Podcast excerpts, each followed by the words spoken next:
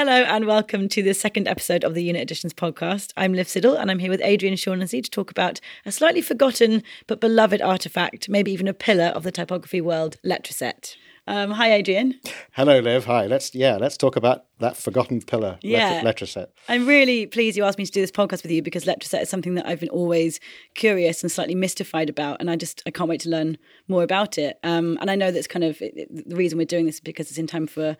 Uh, the release of a book that you've just made. Do you want to tell us a little bit about uh, the book, and then we can yeah. talk about Letraset in more detail? Yeah, yeah. Well, the book is the book has actually been out for I think about a year now, and but Unit Editions, um, this tiny little independent publishing uh, house that I'm one of the three founders of, uh, we're celebrating ten years. We've been we've been going for ten years, uh, and as a as a special gift to all our our beloved um, followers and people who buy our books, we're doing some celebratory discounts, and so the book is going to be uh, it's actually actually available now at uh, I think it's almost half price. So um, it's uh, Birthday bargain. birthday bargain. Yeah, yeah.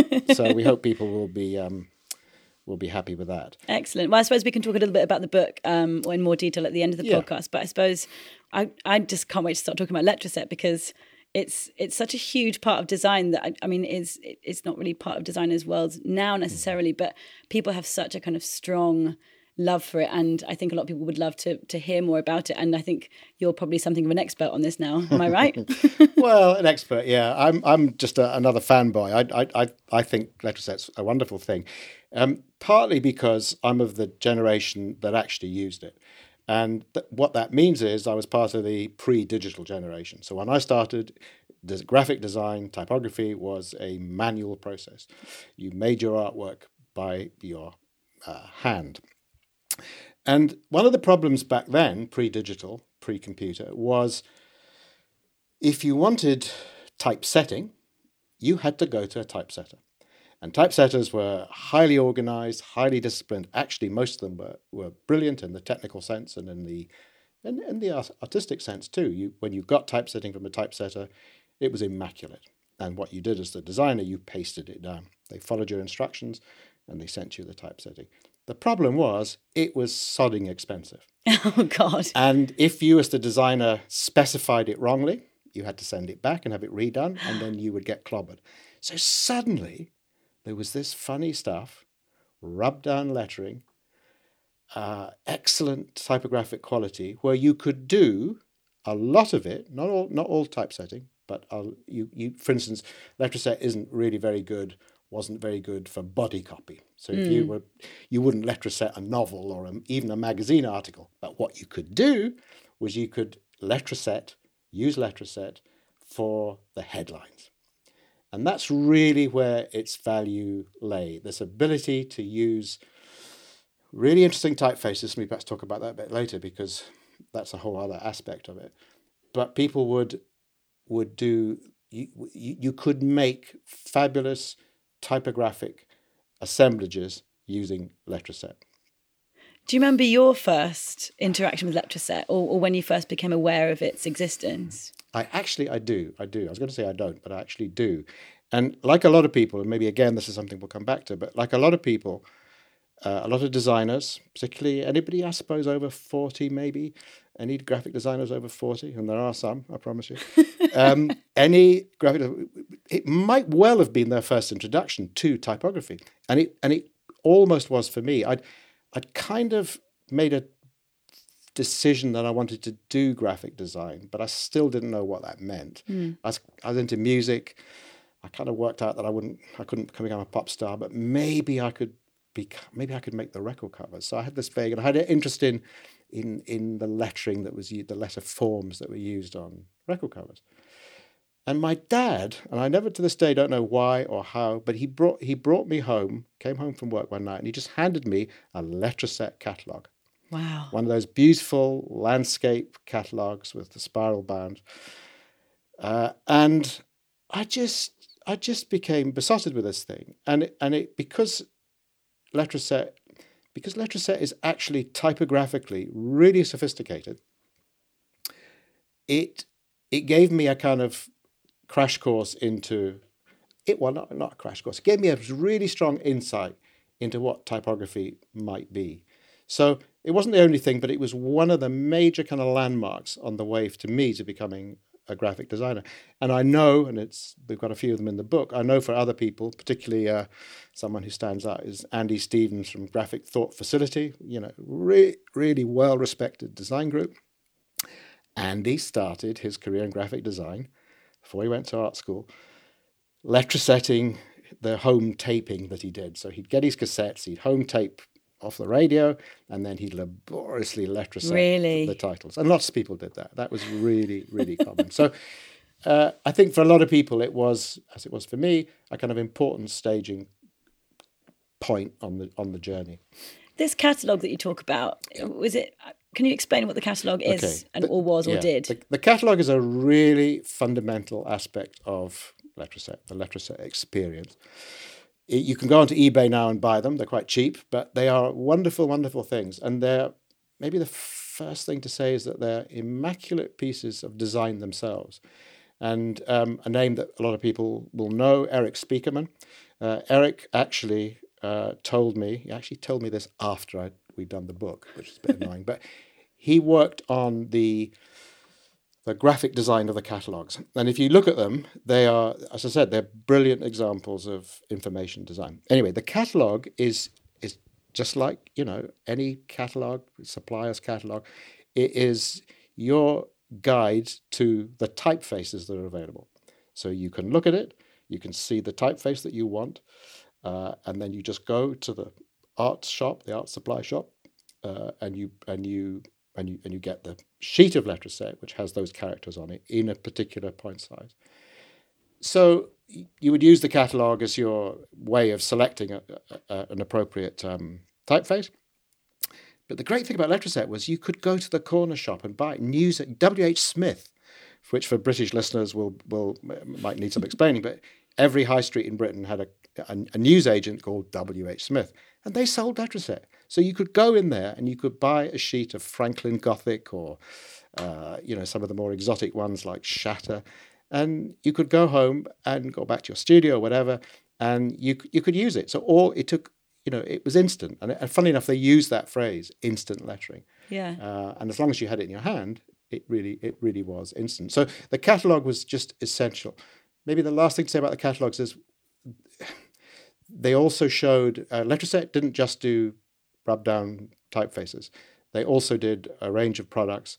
Um, they were very popular. In fact, somebody I interviewed for the book said that the highest sales were actually from architects and engineers because they also did sheets of symbols. So you could get ele- electrical circuitry symbols or architectural symbols. Oh. Uh, and it was as widely used by, well, he actually said more widely used by them rather than just graphic designers. Wow. But there was a, I think there was a, I found a statistic which might just be worth, might just be worth reading. That just to say, just to show you how successful um, Letraset was. Someone who wrote in Eye magazine uh, uh, ages ago an article about Letraset, she she said by 1963, Letraset had distributors in 70 countries and had floated on the London stock market. The following year, annual sales increased to £750,000, a hefty figure by the standards of the day, and some 75% of production was exported.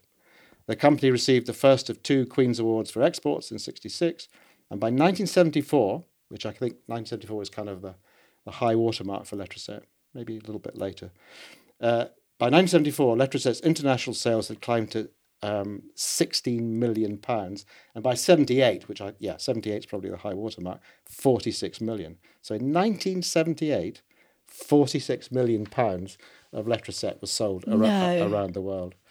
I can't even begin to Um, Yeah, that's, imagine. that's staggering. But I think it, it shows that it went beyond graphic design. I think it went to, and it used to be the case that you'd go into any graphic design studio, and they would have a uh, piles of Letraset, and you had to you had to look after it because if it got dry, if it dried out, it was not it was didn't apply. You couldn't apply it yes, very I've well. experienced that. Yeah, most, most people have. So Terrible. you you often had to kind of constantly replenish the the, the, the, the supply. So, as uh, say, if you were growing up around then and you just sort of were in the corner shop and you were sort of you know twelve years old or something and you wanted to experiment with this stuff, how much? What was the kind of price point on a on a packet of Letraset I back try- then? Funnily enough, I was trying to remember. The it was quite expensive. I, I think a sheet was something like I, a sheet of the of the sort of more expensive because there was two levels. There was a there was basic Letraset, and then there was something called Letragraphica, which we we might want to just touch on a bit later. Um, the it was something like eight or nine quid, which mm. I think today might be something like thirty quid or something. I mean, you had to be careful with it if you were, you know, if you were a big studio and you know it was nothing, and it was the other thing to remember, as I've said already, it was much cheaper than than than typesetting. Yeah, you know, really much cheaper. But I, I, I I spoke to a couple when I was doing the book. I spoke to a couple of people who said, "Oh, you know, I couldn't even afford it," and those are people doing kind of punk sleeves and fanzines and stuff. So it wasn't that it was ultra cheap, but it was a, it was affordable, and and most people, certainly most studios, could afford to have a, a really good supply. Do you know where and how it was it was made? Who yeah. who who kind of invented Letraset? Yeah, that, that, that's a good question. Um, well, it started in uh, this, is, this gets all it gets a bit nerdy, but um, that's fine. That's fine. Yeah, this is typography after all. Um, in um, it was two guys, uh, Dai Davies and Fred McKenzie, and they were kind of, I think one of them was a typographer, and the other one was a sort of print industry guy and they invented, in the late 50s, 58, 59, they invented a wet system. Okay, so you could, the same idea, you rub down individual letters to make words, but they, it, it, they, it used liquid, used water. Oh. So it was cumbersome, it was slow. I've seen the systems that, that they were they were just horrendous. In what way would it use water? Sorry, so you'd you'd, you'd have to wet the letter. So oh, you'd okay. stick down a wet letter, uh, and, and then it would. It, I know, I know. Don't let's let's let's just move on because they did they did. So when you're applying it to paper, the yeah, paper gets yeah, wet. It was yeah, you, excellent. Yeah, so it was it wasn't going to last. So they very quickly, uh, in, and I think 19, by 1960, they developed what we know as Letraset today, the dry system. So you get a sheet of paper and you can rub the letter. You get a ballpoint pen, or you, Letraset actually made what they called um, a rubbed up burnisher. You get a burnisher, but most people just used a ballpoint pen, biro, and you would rub down the letter. And you could apply it to any surface. Most people put it onto paper or board, but you could put it on the wall or any surface that it would stick to. So they suddenly had this product. And what they did, and why Letraset, I think, today is still important, why it's still worthy of our attention, is that they, the typefaces, were, when they converted them to Letraset, they did it with the utmost care and precision. And the way they did it, I'll just briefly describe it, but various people, including some people who've become quite well known, various people would cut the letter forms out of something called rubylith. And rubylith was a thin, thin red film, I mean, micron thin. Uh, and they, with a blade, and they would all make their own knives. They would cut these letter forms by hand. Yeah, yeah, to absolute perfection. So they when they launched, they launched with the classic typefaces: Times, Helvetica, Univers. So they would copy those. But actually, what they did in most cases, they actually improved them. They actually just by taking the tiniest slivers off, they, they actually improved them. And there's an interesting guy who I interview extensively in the book, a guy called Dan Rhatigan, who's a very well known typographer and man about the type scene. Uh, he says that that Letraset's Helvetica is, if not the best, but one of the best versions you can get because it's done so sensitively. So they would make these; these were like masters; they were like master tapes, and then they would be sent. They'd be photographed and screen printed onto the sheets to make to make the rub down letters. So it's just really important for anybody looking at Letraset to understand how technically, aesthetically, and typographically brilliant they were. Because these are, you know, so so it, it, what it means is that if you use Letraset, you were you were using professional grade letter forms typefaces. It wasn't some kind of amateurish, although anybody could use it. Anybody could use it. You know, the vicar could use it to make the, you know, the annual fete flyer. I mean, no problem yeah. at all but at least the vicar would be using perfectly letter forms with, with integrity. the, the typographic integrity, and that and that's for me why Letraset is is so great.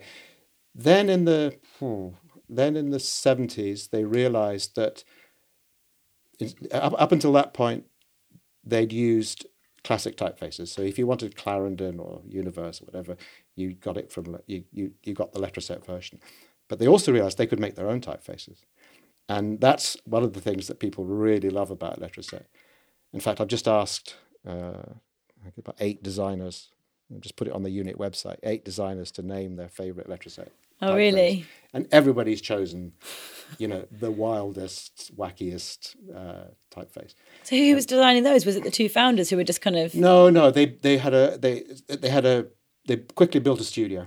Whereabouts? Do you reckon Uh, the studio was funny. Well, it started in Waterloo, just near, near the station, uh, and then they moved out to when they got really big. They moved out to a factory in Ashford in Kent. Um, in fact, we went there and it's deserted. It's like some sort of Russian ghost town or something. But Wow. we thought we'd get some nice photographs, but oh, it's just, just, just, just because, um, you know, this is a bit- little bit further down the story, but of course, Letraset died when the computer came in. But um, they they used absolutely top um, type designers of, of the day.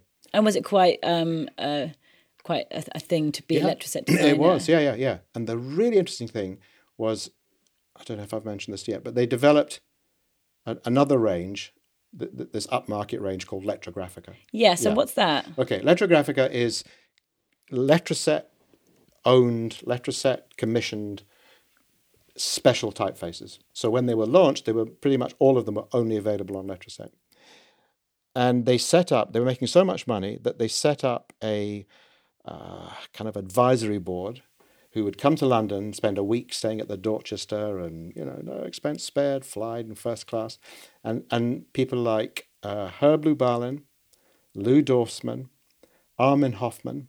I mean, these are absolute giants. Uh, Roger Excoffon, who's the sort of giant of French typography. Uh, who else? No, anyway, these apps. Oh, Derek Birdsall, the British, wonderful British typographer. They would fly these people in, and they'd spend a week choosing typefaces, and they Wow. and they just chose these wonderful typefaces, which people still love to this day. Uh, but it, again, it was another indication of the sort of obsession with quality. It it wasn't although it, although it was democratizing typography, it wasn't down marketing it. It was it was wasn't dragging it down market. It was telling people that this is what excellence in letter forms in typography is. I I just really love the idea that it's it was so it was such open access. I mean, a- Yeah. apart from maybe the slightly high price point, the idea that you would get the local vicar or Yeah. or someone making posters with this thing, and you have the top designers in the world using. I mean, a bit like the whole Andy Warhol Coca Cola theory about you know everyone drinks it. It's the same with. It's like everyone was using it, and I think now you know like maybe about 20 years ago you might have um, local vicars making posters on microsoft word Yeah, with yeah, clip yeah. art and, Yeah. and word art and that Yeah, will you know yeah, that will end yeah. up looking Yeah. of an era Yeah. because it's just what's available to you Yeah, yeah. And We, we, we mustn't knock Vickers too much, but oh no no no no i'm I'm fantastic I'm designers joking. yeah, Um, I know what you mean. but I kind of as well like what I really uh, what I'm so fascinated about is is how that kind of bled into the kind of DIY culture of the time, especially in the kind of in the 70s and the punk time. You mentioned the zines. Um, is I think is the magic thing about it that it was put into the hands of those who wouldn't necessarily have tried their hand at graphic design. Absolutely. I mean, that is that. That's it in a nutshell. And it's interesting that it coincided exactly as you say with the indie music scene. And if you look at any kind of, I mean, we've got we've got it in the book. If you look at any kind of articles on Letraset, there's two sleeves, two record covers that they always always use. One was the Human League's being boiled. It's a 12 inch. Um, What's on the cover of that? it's uh, I think it's a typeface called Eu- I'm doing it from memory. I think it's a typeface called Eurostyle. Some type person will shout me down on that, but I think it's Eurostyle. but what is definitely on there is let, one of the things Letraset did was they made clip art, just exactly as you said, for, which became computerized, obviously, and they made these actually beautifully drawn, but quite comical couples dancing. And you would be able to get business people and you know guys with briefcases and stuff, but all drawn and actually really well drawn. Uh, but we look at them now, we just laugh because so the Human League Steve is is um, the Human League being boiled, and then this hideous couple, um, you know, being ultra cool for 1970, whatever it was. No, probably be a bit later. Anyway, um, but the other, the, and so people always cite that as being sort of spectacular use of, of Letraset, but also remembering that Letraset was more than just letters. It, they they they made um, as I said these figures and and also pictures, kind of Yeah, yeah, like yeah, sort yeah. of line drawing pictures. Yeah, exactly. They, looked a little bit like um, sort of girls' own exactly annual kind like, of like, vibe. like Jackie or one of those Yeah. classic magazines. Which actually, when you look at them now, they're actually beautifully drawn. I mean, they used really good people to draw them. It's just that well, we all know what they were. So the other one that everybody holds up is one by a friend of mine, a wonderful guy called Daniel Miller, and Daniel Miller started Mute Records. And if you it, when he talks about making his first record, which was which was Warm Leatherette, a a double A side single, came out on Rough Trade, double A side single, um, Warm Leatherette and TVOD. Uh, he designed the cover in Letraset simply because he wouldn't know he didn't know how else you did a cover. yeah, And so he'd made this record himself, and he thought, well, I might as well do the cover as well. And it's always held up as being a kind of classic of of a DIY music because he did everything. He played on it, produced it, pressed the record himself, uh, and he also did the cover. So there's hundreds of examples like that where people suddenly had the ability. Everybody from the vicar to the you know to the latest sort of techno industrial music producer maker um, everybody had the ability to do it and there's a kind of there's no question there's a kind of glamour re- retro glamour to it all now. But it, again it was it was good because they used good typefaces and and the clip art although we kind of laugh at it now it was still really well done. I suppose if you're going to make a collage um, and you're cutting up like an, an amazing magazine full of great photographs, it's going to be Yeah. a good collage. Same with. Yeah. Like if you if if the tools Yeah. you're working with are of such high quality, it's always going to look good. exactly And I remember experimenting with Letraset when I was a teenager. I actually found it in a car boot sale and didn't know what it ah. was. And I took it home and I loved collages and, and making things like cut up magazines and did all that stuff that you do as a teenager. And, and I just remember sort of putting it down on, on white paper and it just, anything I added to it always looked great because it's beautiful, beautiful designed typography that it's just, you can't really fail. And it must have been so, and it was great for me, but it must have been so nice for everyone to kind of just try their hand at, at this and understand lettering more and kind of appreciate lettering well more. that, that's absolutely right and and what um, just to sort of carry on exactly from that point was as I mentioned at the beginning that if you wanted let- lettering typesetting you had to go to a typesetter and they would follow your instructions and actually most of them just they didn't want to do anything that was kind of you know adventurous or uh, uh, in any way sort of outrageous. But suddenly when you had this when you had those letters in your hand just as you described when you had you could overlap them. Yeah. you could you could chop bits out of them. And andy stevens says an interesting thing. He said that when he was doing his cassettes his homemade cassettes uh, he'd always run out. You, the other you would always run out of letters. Like everybody. Yeah you'd always run out usually vowels. You'd always run out of letters. And so he said you know he he did that classic thing of he'd he needed a, B, a capital b so he'd rub down an, a, an eight numeral Yes, eight yeah. and chop it in half and there he had his. So i think it allowed um, people to experiment and to and so in that sense going back to your original point about it being a pillar it, it, it was in a way because it was the first time that not the only time because you had things like psychedelic lettering and and dada and and um, uh, you know things like um, uh, what's it called um, concrete poetry where people would, would would make shapes out of letters and, and, and sentences and things. But again, that was pretty much in the hands of artists and professional people.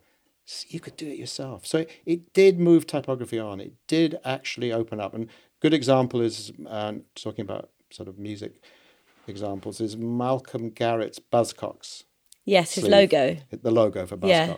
That's that's he calls it, I think, tampered with Compacta, and Compacta's a classic uh, Letraset typeface. It was actually the first typeface they commissioned, the that Letraset commissioned. So they it was the first Letraset owned typeface, designed by a man called Fred Lambe, He was used to teach at um, what is now LCC. But if you if you think if anybody who knows the Buzzcocks logo knows that the Zs are kind of staggered. If you asked a typesetter to do that, you probably have to send it back three or four times because Yeah. they, they wouldn't want to do it. Um, but Malcolm could sit with his Letraset and his blade and chop it around, and that's how you you could get things like. That. So there's no question that it it had a it sort of pushed typographic expression on. No, Yeah. no, no question. I can only imagine the feeling of, and I suppose it's it, it is similar now. If you go on InDesign and, and you've got, for instance, like a, a double page spread of a magazine, you've got a bit of copy at the bottom, which is going to be the stand first of the article, and then you've got the rest of the spread to play with, and you can just throw these big letter forms in. And were there magazines sort of coming out around that time that had obviously been affected aesthetically by the introduction of Letraset? Yeah, absolutely. Because again, now as you say, you can you can do all that. You can use Illustrator and you can use InDesign and you can make all these things happen.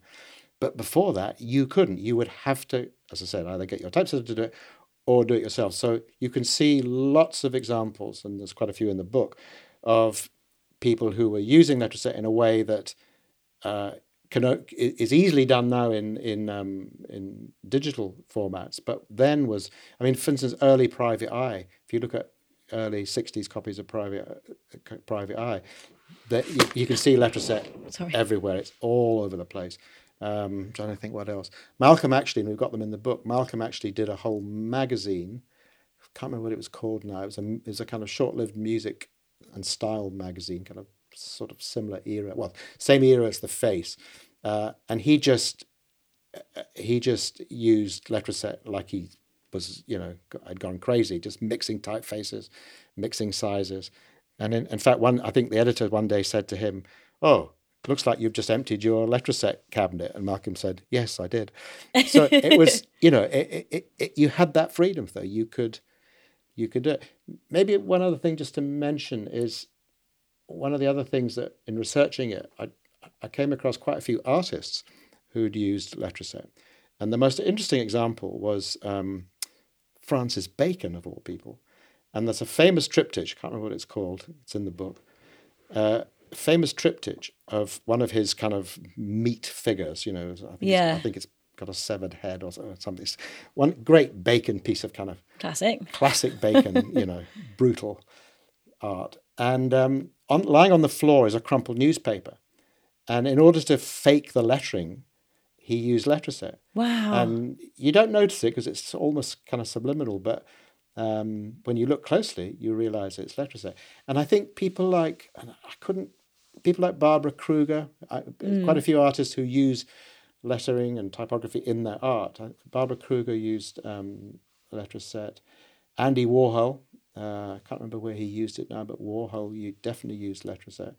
And weirdly, we've found um, while we were doing the book, we found that there's some kind of really young, super trendy people actually f- using it, physically making, not so much using old sheets of Letraset, but actually going back to making their own rub down sheets. really? Yeah, yeah. There's a uh, there's a really cool magazine called Slanted, which is um, kind of avant-garde, c- contemporary graphic design.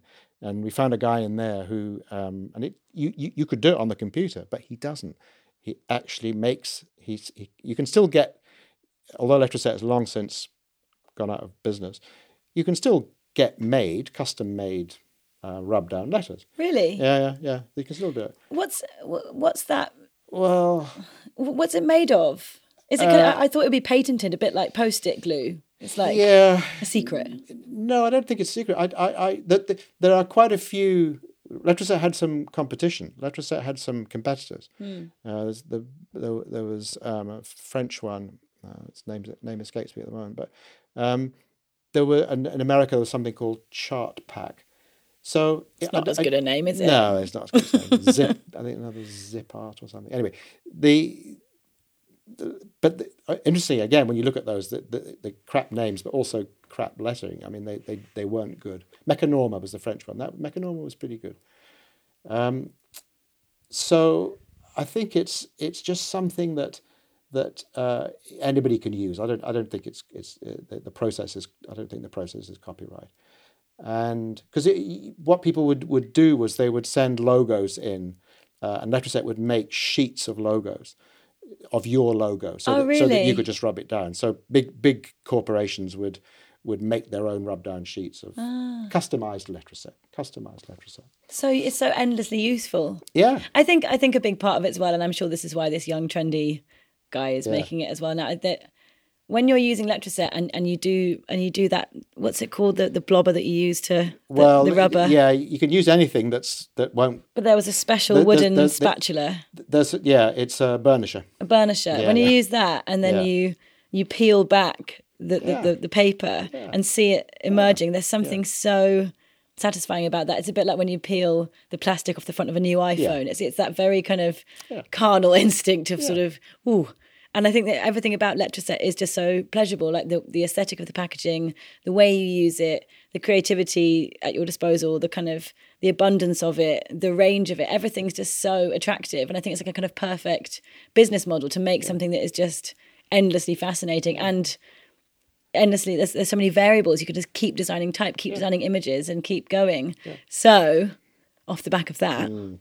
how did it sort of gradually start its demise Well, our old friend the the Apple Mac came along, and um, Letraset tried some interesting kind of attempts to keep it going. They tried to digitize so that because they owned these great typefaces, but they just they just didn't have the uh, skill or the vision to to survive, and it just ground to a, to a halt. that's quite quite surprising considering they must Um, have had a lot of money and they had a huge staff and and they did seem to be kind of at the, the top of their game. I, I i'm surprised that they didn't sort of ride the wave into digital They tried, and I interviewed some people, and this is all in the book. Interviewed some people who were involved in, in in trying to take it into the digital era. I just don't think there was the. I mean, no one knew how that would go anyway. I mean, we No. it seems obvious now that when the first Macintosh came along, but but I remember I had designer friends who who I mean, my studio we adopted it pretty quickly, although the, not that quickly. I mean, Malcolm Malcolm Garrett was the first designer I knew who had one we we were pretty early on, but I had friends who who were still doing everything manually, and they said, "Well, why are you doing it?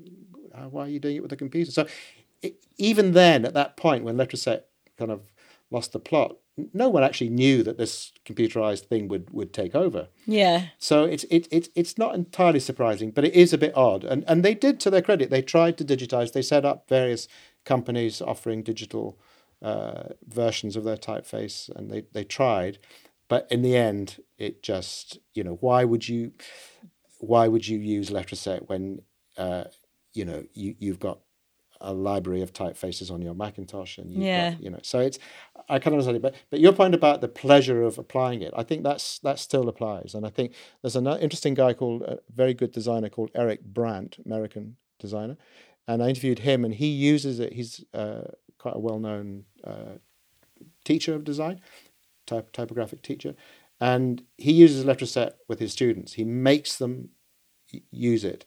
Well, that's great. Yeah, for the reasons you exactly what you say to, to get back to that tactile sense that you're they're Yeah. dealing with real forms here, you know, because there's a, it's easy to be seduced by the screen. Everything's flat, everything's instant, but actually, you know, you're dealing with you're dealing with these letter forms which are elemental. You know, they're they're they're part of our, um, you know, they're in our psyches. So so why not actually deal with them in a tactile, you know, manual way? Yeah. And I think as well, especially for students, typo, typographical students or graphic design students or, or whatever, uh, when they're using InDesign, as we all know, or, or, or whatever program to Yeah. design with, and you can kind of, you know, you can type ABC and then highlight it and then scroll Mm. through the the thousands of type of typefaces and just pick one that looks nice. Fine. I mean, amazing that that's even possible. Mm. yeah. But there was something about even when I wasn't even that interested in type and I was using it as a teenager, just playing about with it, I can still remember the names of the typefaces, what it what they look like, what they look like in bold, what the letter forms are like because you because you are quite literally staring at it and rubbing it, and so it just kind of gets burnt into your memory. So. Do you think there's a concern that design students now are maybe not, unless they're being forced to use Letraset by their tutor, which I completely think is great? Do you think there's a kind of a danger that it isn't the same relationship with letter forms that Yeah, maybe no, it was I- before. absolutely, and it doesn't don't- really matter. yeah. I don't know. Maybe yeah, it doesn't no, it does. matter. I, th- I think it does, and I think it, it goes even deeper than that. I think it re- I think it applies to, you know, professionals, people who've been doing it for a long time. I, I think we lose we lose a, a, a- a certain sense of what letter forms are, and I I teach at the RCA, and that we have, uh, and thank God we do. We've got um, a letterpress. Oh, so great. so metal type. and there's a wonderful guy, Ian Gabb, who runs it, and it's one of the most popular things the students do. Really? Yeah. I mean, they absolutely. But again, you have to pick up each letter and you have to place it in its in its uh, receptacle, and you know, so that so it's forcing you to think about lettering in a, in a different way. Yeah. If you only view lettering as as a two D phenomenon, then that's fine. You can do some interesting things, but actually, these letter th- th- there's more to them than than, than that Yeah. and there's a sense in which we've lost and i think it's, it's, it's not just the visual thing it's the it's the using your hands i think you know w- w- when we abandoned the, the the old manual way of working and i you know I, I would never go back to that i never want to go back to that but you know there was there was something that hand and eye you thought you had to think more deeply about it Yeah. And of course, if you, you know, if you go wrong, it's so bad. yeah yeah yeah no, with, absolutely With typesetting Yeah. or or, an, or or letter Imagine just getting something wrong and Yeah. you're like, no. I, I, I know i know that, that kind of yeah. idea, apart from if your hard drive, you know, breaks, Yeah. that kind of uh, element of risk now doesn't seem It's to as yeah. be. So, it's uh, on the cloud yeah, anyway. You know, it's kind some- of it's not somebody the in- somebody I interviewed for the book said there's no with Letraset there was no command Z. no, You know, you couldn't undo. uh, You know, you Terrifying. yeah. So everything, but I think I think, and I, I'm not a luddite. You know, I I that's it's that world is gone, um, but I, I, there is something in the kind of manual application of of of of design. If you think of all the kind of you know the fantastic mid-century designers that Paul Rand and all those people, that was all manual work. We look at mm. it now and we just think it's fantastic, but it was all done manually. I can't get my head around Yeah, that. I know, I know. I can't really get my head around a lot of things from the olden days. Yeah, I know. Well, the olden days. Yes. You know, like how they built buildings or made pyramids know. or literally anything. yeah, but they But- did. The but- key, the key is they did. I know, and but and, yeah, exactly. And you have to just accept that it happened. But the idea that people made magazines without computers mm. blows my mind, and always will. yeah, yeah. Um, and, and made bloody good. Maybe even better. Maybe better. Maybe better. Yeah, So again, very I- interesting. you know, I don't want to go back, but the we've lost something. We've definitely lost something, and Mm. it's interesting. I see it in the students. You know, this interest in letterpress, and it's one of the most popular courses that you can do. Is is you know, it's always oversubscribed, and it's just because you get your hands dirty and you Yeah. have to use your hand and eye and brain and make those things work. And there's that all important, satisfying reveal. Yeah, I imagine yes, that's kind of yes. with screen printing. That's always the Yeah, way, isn't it? Because yeah. it's it's the peel back. It's Yeah. the kind of Yeah, no, that's the final really reveal. That's really important. Which and, you just- and you don't get that on the screen because of WYSIWYG. Everything you see everything as it happens, Mm. so there's no surprises. yeah. Um, so yeah, Very interesting.